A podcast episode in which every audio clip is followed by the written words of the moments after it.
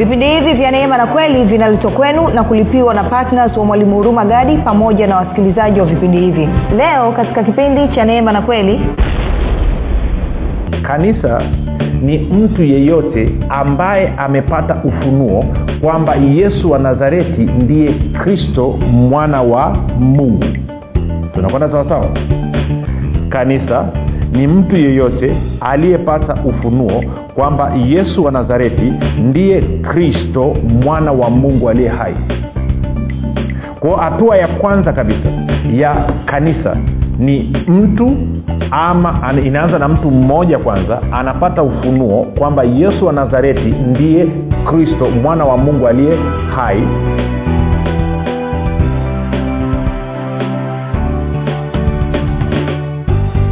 popote pale ulipo rafiki ninakukaribisha katika mafundisho ya neema na kweli. Jina langu naitwa hurumagadi nina furaha kwamba umeweza kuungana nami kwa mara nyingine tena ili kuweza kusikiliza kile ambacho bwana yesu ametuandalia. Kumbuka tu mafundisho ya neema na kweli yanakuja kwako kila siku muda na wakati kama huu yakiwa yana lengo la kujenga imani yako wewe unanisikiliza kupitia njia ya redio ili uweze kukua na kufika katika cheo cha kimo cha utimilifu wa kristo.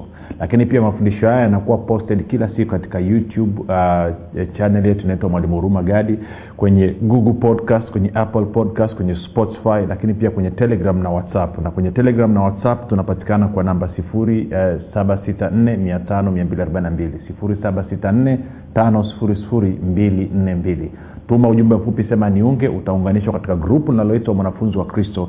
Nawe utaweza kupata mafundisho haya kila siku. Kumbuka siri ya mafundisho haya ya kristo ni kusikiliza tena na tena na tena. Kusikiliza mara moja tu haitoshi. Kama nilivyosema lengo na kusudi na mafundisho ya neema na kweli ni kujenga imani yako wewe unanisikiliza ili uweze kukua na kufika katika cheo cha kimo cha utimilifu wa kristo. Kwa lugha nyingine ufike mahali uweze kufikiri kama kristo uweze kuzungumza kama kristo na uweze kutenda kama kristo bibilia inasema wazi katika waibrania 116 kwamba pasipo imani haiwezekani kumpendeza mungu kwa maana wale wanaomwendea mungu lazima waamini kuwa yuko na kwamba huwapa thawabu wale wamtafutao kwa bidii. Kufikiri kwako rafiki kuna mchango wa moja kwa moja katika kuamini kwako. Ukifikiri vizuri utaamini vizuri. Ukifikiri vibaya utaamini vibaya. Hivyo basi fanya maamuzi ya kufikiri vizuri. Na kufikiri vizuri ni kufikiri kama kristo. Na ili uweze kufikiri kama kristo huna budi kuwa mwanafunzi wa kristo na mwanafunzi wa kristo anasikiliza na kujifunza mafundisho ya neema na kweli niitoe shukrani kwa ajili ya kwako wewe ambaye umekuwa ukisikiliza na kufuatilia mafundisho ya neema na kweli ambaye umekuwa ukihamasisha wengine waweze kusikiliza na kufuatilia mafundisho ama vipindi vya neema na kweli. Lakini pia ni kushukuru kwa vile ambavyo umekuwa ukichukua hatua na kwenda kuwafundisha na kuwashirikisha wengine kile ambacho wewe mwenyewe umekisikia ama umejifunza. Asante sana kwa uaminifu wako. Unadhihirisha kwa vitendo kwamba wewe ni mwanafunzi wa kristo. Mwanafunzi wa kristo nani? Mwanafunzi wa kristo ni mtu yeyote anayekubaliana na mafundisho ya kristo na kusaidia kusambaza mafundisho ya kristo. Na kristo alisema nini? Alisema moja tukahubiri njili kwa kila kiumbe lakini mbili tuende tukafanye mataifa yote kuwa wanafunzi. Na kwa sababu hiyo basi wewe umefanya ilivyo vyema umetekeleza agizo la bwana wetu yesu kristo kwa vitendo na kwa sababu hiyo nakupa ongera sana. Um, ni kushukuru pia wewe ambao umekuwa ukifanya maombi kwa ajili ya vipindi vya neema na kweli wasikilizaji wa vipindi vya neema na kweli maombi kwa ajili ya kwangu mimi pamoja na timu yangu. Na napozungumza timu yangu ni pamoja na radio station ambayo tunatumia kurusha matangazo haya. Asante sana kwa uaminifu wako. Ni kushukuru pia na wewe ambaye umekuwa ukitumia fedha yako na mali zako kuhakikisha kwamba injili ya kristo inaenda kwa njia ya redio. Kwamba wale ambao wako maeneo ya pembezoni ambao teknolojia hawawezi kutumia teknolojia kama vile simu za kisasa za kupangusa na tablet na kadhalika na kadhalika. Wewe kwa fedha yako umewezesha vipindi vya neema na kweli mafundisho ya kristo yanawafikia hawa watu. Na kila nafsi inayogeuka na kila nafsi inayotibiwa na neno la kristo kila nafsi inayofanywa upya kila nafsi inayookoka yote ni matunda ya uaminifu wako. Ongera sana rafiki baada ya kusema hayo basi tunaendelea na somo letu linalosema mkristo ni nani? Mkristo ni nani? Na tumekwisha kuangalia mambo kadhaa. Uh, kumbuka tu nilianza nikasema kwamba tulianza tukaangalia tukaona kwamba eh, mkristo mkristo ni mwanafunzi wa kristo. Lakini tukaona pia kwamba mkristo ni mtu ambaye roho wa kristo yuko ndani mwake e, warumi nane tisa nasema kwamba mkristo ni mtu ambaye roho wa kristo yuko ndani mwake. Bibilia inasema wazi kabisa anasema kama roho wa kristo ama roho wa mungu. Labda tukasome tuzungumze tu sana alafu tuende kwenye warumi mlango wa nane. Alafu tutasoma ule mstari wa tisa. Warumi nane tisa. Anasema lakini ikiwa roho wa mungu anakaa ndani yenu ninyi hamuufuati mwili bali mwaifuata roho. Lakini mtu awaye yote asipokuwa na roho wa kristo huyo si wake. Na kama unakumbuka kwenye kipindi kilichopita nikakuonyesha wazi kabisa katika titus ama katika tito eh, titus tito mlango wa tatu ukianza ule mstari wa tano pale ukaenda mpaka mstari wa saba nikakuonyesha kwamba mtu anapomkubali anapotia imani yake kwa yesu kristo. Anapokubali anapoamini kwamba yesu wa nazareti ndiye kristo mwana wa mungu. Maanaake ni kwamba na kumpokea yesu kristo. Maanaake ni kwamba huyu mtu anazaliwa mara ya pili. Na mchakato wa kuzaliwa mara ya pili ni kwamba ni roho mtakatifu ndiye anakuja anamuosha huyu mtu kupitia neno alafu anamfanya huyu mtu anakuwa mpya. Na kwa maana hiyo roho anaanza kukaa ndani ya huyu mtu na kwa sababu hiyo basi uzima wa mungu unaanza kukaa ndani ya huyu mtu. Kwa hiyo tukaona wazi kabisa kwamba mtu yeyote ambaye hana roho wa mungu ndani yake mtu yeyote ambaye hana roho wa kristo ndani yake huyo si mkristo. Huyu mkristo kwa sababu wewe ni wa dhehebu fulani ama wewe ni wa huduma fulani unakuwa mkristo kwa sababu umempokea yesu kristo. Umemkubali yesu kristo kama bwana na mwokozi wa maisha yako. Sasa haijalishi wanakuambia nini. Ukweli wa neno la mungu unabakia pale pale. Neno la mungu alitanguki huwezi ukatangua neno la mungu. Huwezi ukaligeuza haijalishi na nilikwambia kuna wanachama na kuna mashabiki. Na kwa bahati mbaya sana watu wengi wanaojiita ni wakristo actually sio wanachama kwa maana ya kwamba hawajazaliwa mara ya pili hawajaokoka hawajampokea yesu kristo kama bwana mwokozi wa maisha. Wao ni washabiki. Na nikakuonyesha wazi kabisa kwamba watakapokufa wanakwenda jehanamu ya moto. Kwa nini? Kwa sababu hukumu inaangaliwa. Je jina lako liko katika kitabu cha uzima? Na ili jina lako liwepo katika kitabu cha uzima ni sharti uwe na mbeba uzima ambaye ni mwana wa mungu ambaye ni kristo lazima awepo ndani mwako. Na kristo anakaa ndani mwako kwa njia ya roho mtakatifu. Ndiyo maana anasema wazi kwamba yeye asiye na roho wa kristo yeye asiye na roho wa mungu huyo si wa kristo na hivyo huyo si mkristo. Sasa narudia haya mambo kusisitiza kwa sababu watu wengi hawajui hichi kitu watu wengi wamerubuniwa wame, wame na akili zao wenyewe wakarubuniwa na tamaduni zao wenyewe na mazoea. Wanazania kwamba kwa kuwa nakwenda sehemu fulani basi kwa kuwa tunakutanika sehemu fulani kwa kuwa tuna katiba na mwongozo unatuongoza katika huduma yetu basi hiyo inanipa garantii mimi kuwa na uzima wa milele. Uzima wa milele unaupata kwa kumpokea yesu kristo unapomkubali yesu kristo kuwa bwana na mwokozi wa maisha yako ndio uzima wa milele unaoingia ndani mwako. Yesu kristo anapoingia ndani mwako anaingia na uzima wa milele. Okay. Lakini pia tukaona na nikakueleza kwamba ukristo sio dini. Ukristo maana yake ni kwamba ni maisha ama uzima wa mungu ndani ya mtu. It is the life of god in a human person kwa hiyo uzima maanake ukristo ni pale ambapo uzima wa mungu unakuja kukaa ndani mwako. Na nakwambia kwa lugha ya kiunani uzima huu unaitwa zoe. Zoe maanaake ni kwa kuelezea kiswahili inakuwa ni ngumu lakini kwa kiingereza tungesema ni quality and quantity of the life of god. Maanaake ni kwamba ni ubora eh, na ukuu na wingi wa uzima wa mungu. Ndo unakuja kukaa ndani mwako. Na ukikaa ndani mwako wewe ndo maana biblia anasema umekuwa kiumbe kipya a new creature. Kwa sababu gani? Nature asili yako inakuwa imebadilika. Sasa huko sitai kwenda sana nataka tupige hatua kidogo.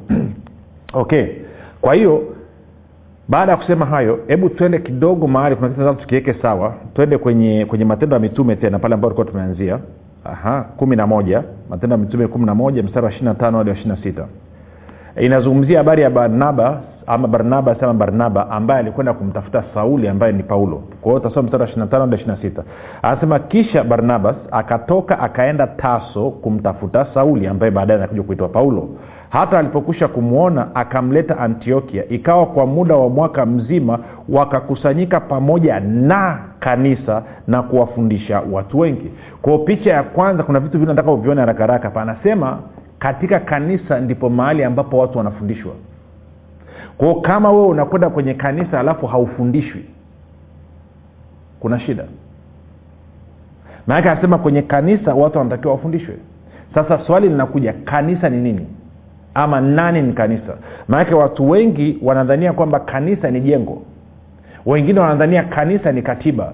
Ile katiba ya huduma ama ya taasisi ambayo wako hapo basi wanadhania ni kanisa. Na nikasiega mtumishi mwingine kigogo tu mkubwa akawa anasema kanisa ni jengo nikasema bwana mbariki nakaunda suti yake. Haleluya. Si kanisa ni nini? Ngoja tuangalie bibilia anasema kanisa ni nini. Maana kama hujui kanisa ni nini una uwezo ukawa umekaa mahali ukidhania kwamba ni kanisa kumbe sio kanisa. Sasa tuangalie neno la mungu linasema nini kuhusu kanisa? Sasa ntarudia mstari wa ishiri sita alafu tutaama kidogo. Akasema kisha barnabas akatoka akaenda taso kumtafuta sauli ambaye baadaye akaitwa nani? Paulo. Hata alipokwisha kumwona akamleta antiokia. Ikawa kwa muda wa mwaka mzima wakakusanyika pamoja na kanisa na kuwafundisha watu wengi. Na wanafunzi waliitwa wakristo kwanza hapo antiokia. Kwahio ndani ya hili kanisa walikuwepo wanafunzi. Ndani ya hili kanisa watu walikuwa wakifundishwa. Kwa hiyo kanisa ni nini? Sasa tupige hatua. Tuende kwenye matayo kumi na sita matayo kumi na sita tunataka tujibu habari ya kanisa. Alafu mambo atakuwa amekaa vizuri. Maana ukishaweza kuelewa mkristo ni nani alafu ukaelewa kanisa ni nini utakuwa kwenye nafasi nzuri sana. Matayo kumi na sita mstari wa kumi na tatu tutasoma mpaka ule mstari wa kumi na tisa.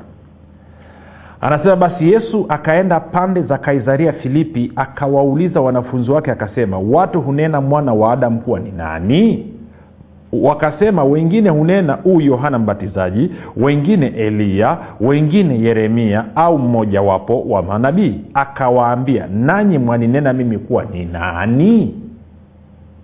Anasema simoni petro akajibu akasema wewe ndiwe kristo mwana wa mungu aliye hai yesu akajibu akamwambia heri wewe simoni bariona kwa kuwa mwili na damu havikufunulia hili bali baba yangu aliye mbinguni 18 nami nakuambia wewe ndiwe petro na juu ya mwamba huu nitalijenga kanisa langu wala milango ya kuzimu haitalishinda. Okay. Ntarudia ule mstari wa 18 tena. Bwana yesu anamwambia petro hivi nami nakuambia wewe ndiwe petro na juu ya mwamba huu nitalijenga kanisa langu wala milango ya kuzimu haitalishinda kwao kanisa ni nini ama ni nani? Tungesema hivi kanisa ni mtu yeyote ambaye amepata ufunuo kwamba yesu wa nazareti ndiye kristo mwana wa mungu. Tunakwenda sawasawa kanisa ni mtu yeyote aliyepata ufunuo kwamba yesu wa nazareti ndiye kristo mwana wa mungu aliye hai. Kwao hatua ya kwanza kabisa ya kanisa ni mtu ama inaanza na mtu mmoja kwanza anapata ufunuo kwamba yesu wa nazareti ndiye kristo mwana wa mungu aliye hai. Alafu ili kanisa linaendelea kuongezeka. Kwa hiyo kanisa linaweza ikawa ni mtu mmoja ama kanisa linaweza ikawa ni mtu zaidi ya mmoja. Kwa maana ya kwamba tukiongezeka then tunaendelea kuwa ni sehemu ya hili kanisa. Ndio maana tuongee kwanza kumi na anasema nami nakuambia wewe ndiwe petro na juu ya mwamba huu nitalijenga kanisa langu wala milango ya kuzima italishinda kwao mmoja kanisa ni mtu ambaye amepata ufunuo kwamba yesu wa nazareti ndiye kristo lakini mbili anayejenga kanisa ni bwana yesu mwenyewe. Kwao anasema juu ya mwamba huu nitalijenga kanisa langu. Kanisa sio la mtu. Na kanisa halijengwi na mtu. Kanisa linajengwa na yesu kristo mwenyewe kupitia watakatifu kama ambavyo nitakuonyesha muda sio mrefu. Kwa hiyo mwenye kanisa ni yesu. Na kama mwenye kanisa ni yesu bwana yesu ndo mwenye kanisa maanaake ni kwamba sisi tunaokusanyika na kusema kwamba sisi tume, tuko kanisani tunatakiwa tufuate utaratibu wa huyo ambaye ndio amejenga na kulitengeneza hilo kanisa kwa tunatakiwa tuongozwe na yeye na yeye anatuongozaje? Bwana yesu anatuongoza kupitia roho mtakatifu anatuongoza kupitia roho wake hatuongozi kupitia katiba. Kama nilivyosema katiba ni kwa ajili ya serikali serikali imeweka utaratibu kwamba mnapokutanika na mnaamua kuanzisha chama cha kijamii ama kwa maana mtafanya huduma ama kanisa kuna katiba lazima mwena mwongozo. Kwa sababu gani? Saa nyingine wanadamu wanakuwa ni machepele wanaanza kuvurugana then kuwa kuna utaratibu ambao serikali na mahakama na nini watatumia kutatua mgogoro. Lakini otherwise katika hali ya kawaida anayeongoza kanisa ni roho mtakatifu. Mwenye kanisa na msimamizi wa kanisa ni roho mtakatifu sio mwanadamu wanadamu wanafanya kazi kwa niaba ya kwao mwenye kanisa ni mtu aliyepata ufunuo kwamba yesu wa nazareti ndiye kristo mwana wa mungu aliye hai. Mbili anayejenga kanisa ni bwana yesu mwenyewe. Na kwa maana hiyo basi mtendaji kazi na msimamizi mkuu wa kanisa wa kila siku ni nani? Tena nikakuonyeshe. Tena kwenye matendo ya mitume. Mlango wa ishirini. Paulo anawaaga watu walioko walioko efeso anataka kuondoka kwa naanza mstari wa ishiri nane. Matendo ya mitume ishirini ishiri nane. Sikia paulo anavyosema. Anasema jitunzeni nafsi zenu na lile kundi lote nalo ambalo roho mtakatifu amewaweka ninyi kuwa waangalizi ndani yake mpate kulilisha kanisa la mungu alilolinunua kwa damu yake mwenyewe. Kwa hiyo anasema kanisa ni la mungu na mjenzi wa hili kanisa ni bwana yesu na msimamizi ambaye anaweka watu watendakazi katika hili kanisa ni roho mtakatifu. Ntarudia tena. Kanisa ni la mungu mjenzi wa hili kanisa ni yesu kristo. Na msimamizi anayeendesha na kulisimamia hili kanisa kila siku ambaye anaweka watendakazi katika hili kanisa ni roho mtakatifu. Na kwa maana hiyo kanisa sio mali ya mtu. Sasa nikuulize swali. Hapo ulipo hicho mnachoamini mjenzi mkuu ni nani? Ni yesu kristo?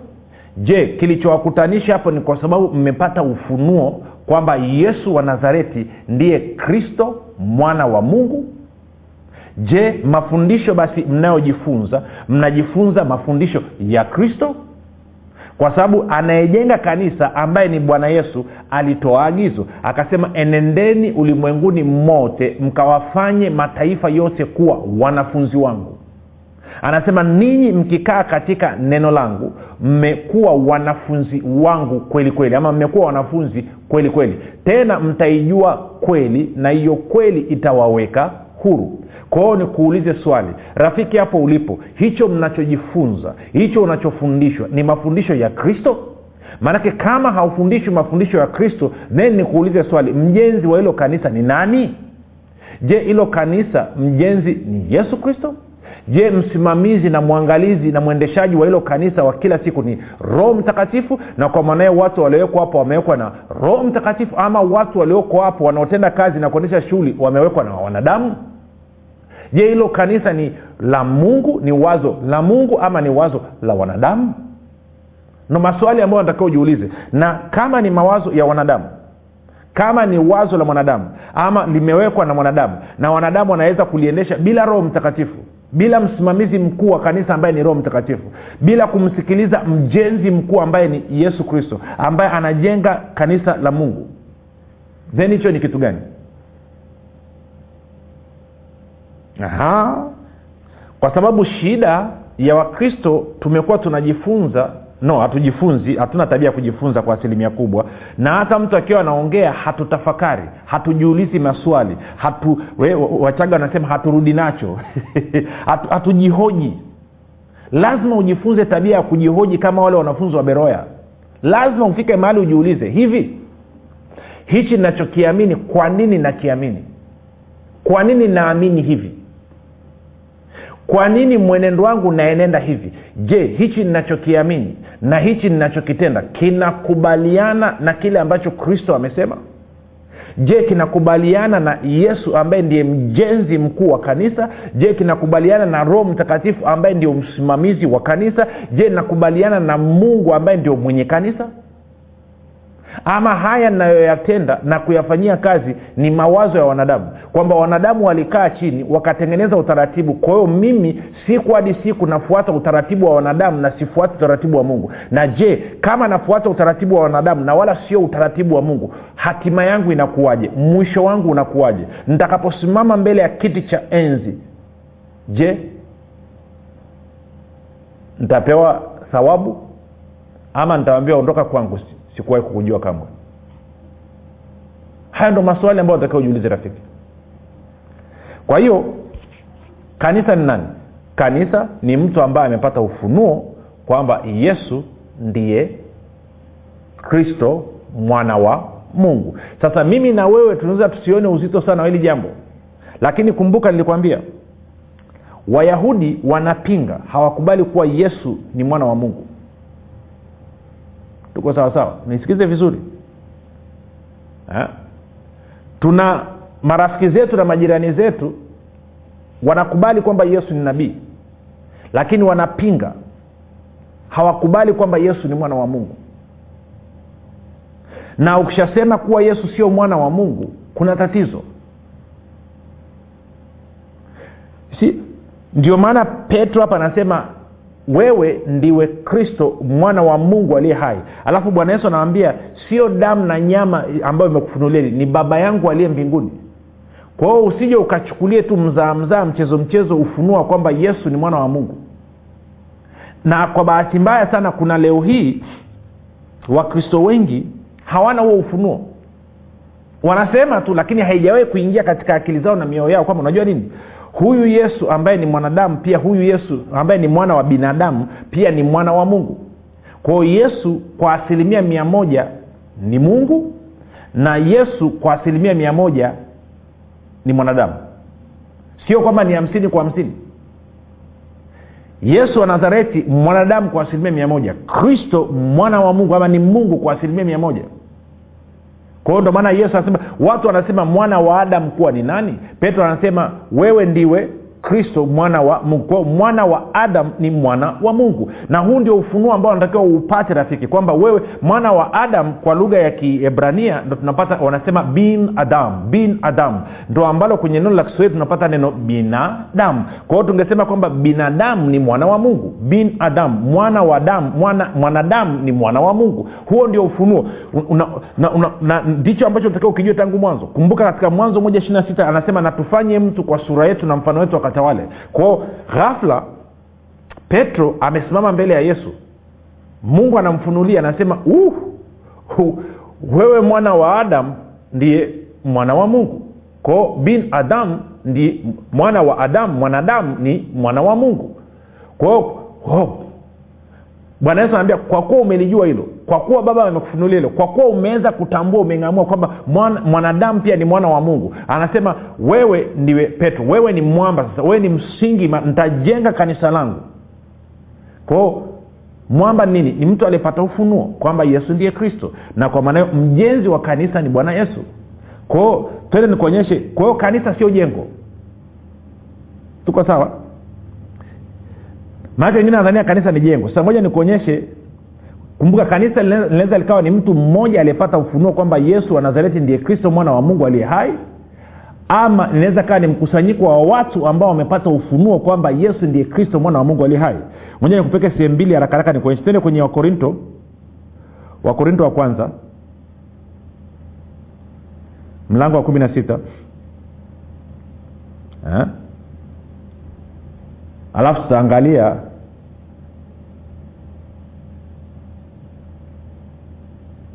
paulo ana, anaandika barua ana, ana kama ana, ana, ana anawaaga watu wenzake kwamba anawaandikia barua anawaeleza anaeleza. Alafu anasema eh, angalia mstari wa kumi na tisa. Wakorinto wa kwanza kumi na sita tisa. Anasema makanisa ya asia wa wasalimu akila na priska wa wasalimu sana katika bwana. Pamoja na kanisa lililoko ndani ya nyumba yao. Pamoja na kanisa lililoko ndani ya nyumba yao. Kwao hili kanisa lilikuwepo ndani katika nyumba nani? Katika nyumba ya akila na priska lakini kana kwamba haitoshi. Tende kwenye filemoni. Tende kwenye filemoni.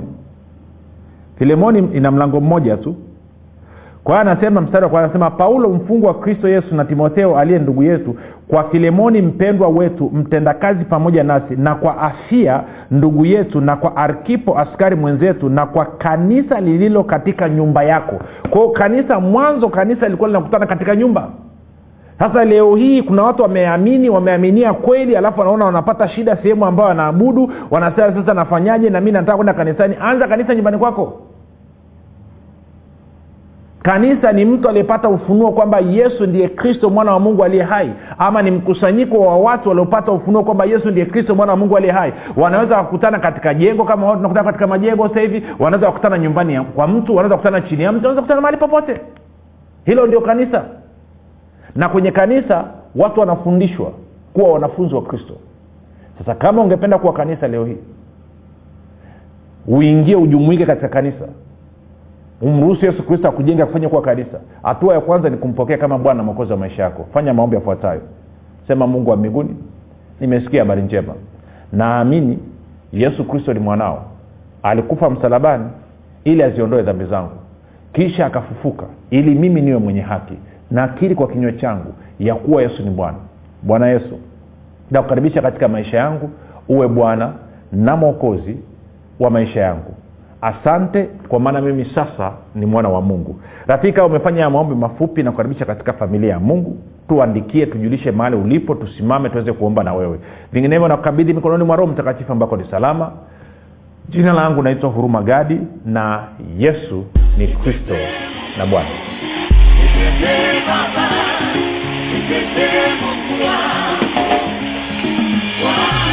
hii ni habari njema kwa wakazi wa arusha kilimanjaro na manyara.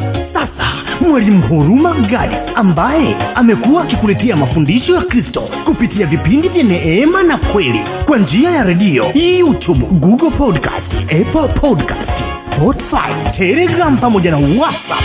Anapenda kukujulisha kuwa sasa unaweza kushiriki ibada iliyojaa nguvu ya roho mtakatifu na kweli ya kristo. Ibada hizi zitafanyika katika ukumbi wa baoba uzima house uliopo chama tengeru jijini arusha. Kumbuka ibada hizi zitafanyika siku ya jumapili kuanzia saa tatu kamili za asubuhi hadi saa saba kamili za mchana ambapo utafunuliwa kweli ya kristo katika nguvu za roho mtakatifu.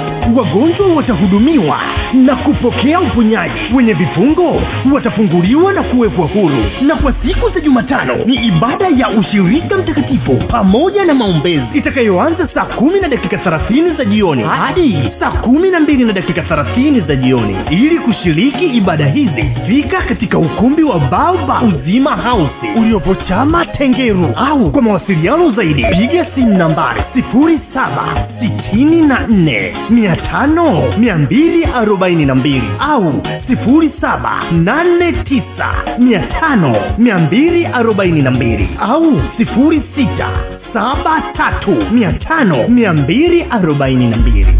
Kumbuka ni kweli unayoijua? Ndiyo itakayokuweka huru. Huru.